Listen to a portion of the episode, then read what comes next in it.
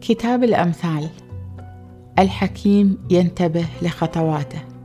حكمة المرأة تبني بيتها وحماقتها تهدمه بيدها. السالك باستقامة يتقي الرب وذو الطرق المعوجة يستخف به. في أقوال فم الجاهل سفاهة تخزي كبرياءه.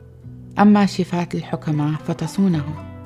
الحظيرة الخاوية من البقر معلفها فارغ ووفرة الغلال بقوة الثور.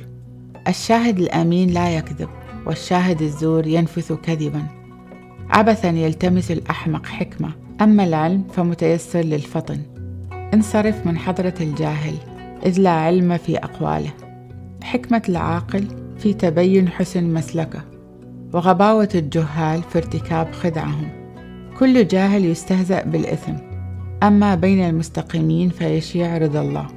القلب وحده يعرف عمق مرارة نفسه ولا يقاسمه فرحة غريب. بيت الأشرار ينهار وخباء المستقيمين يزدهر. رب طريق تبدو للإنسان قويمة ولكن عاقبتها هوة الموت. تابعونا على صفحة الإنستغرام. نحب نتواصل معاكم. كانت معاكم أختكم سهر من بودكاست إظهار الجمال.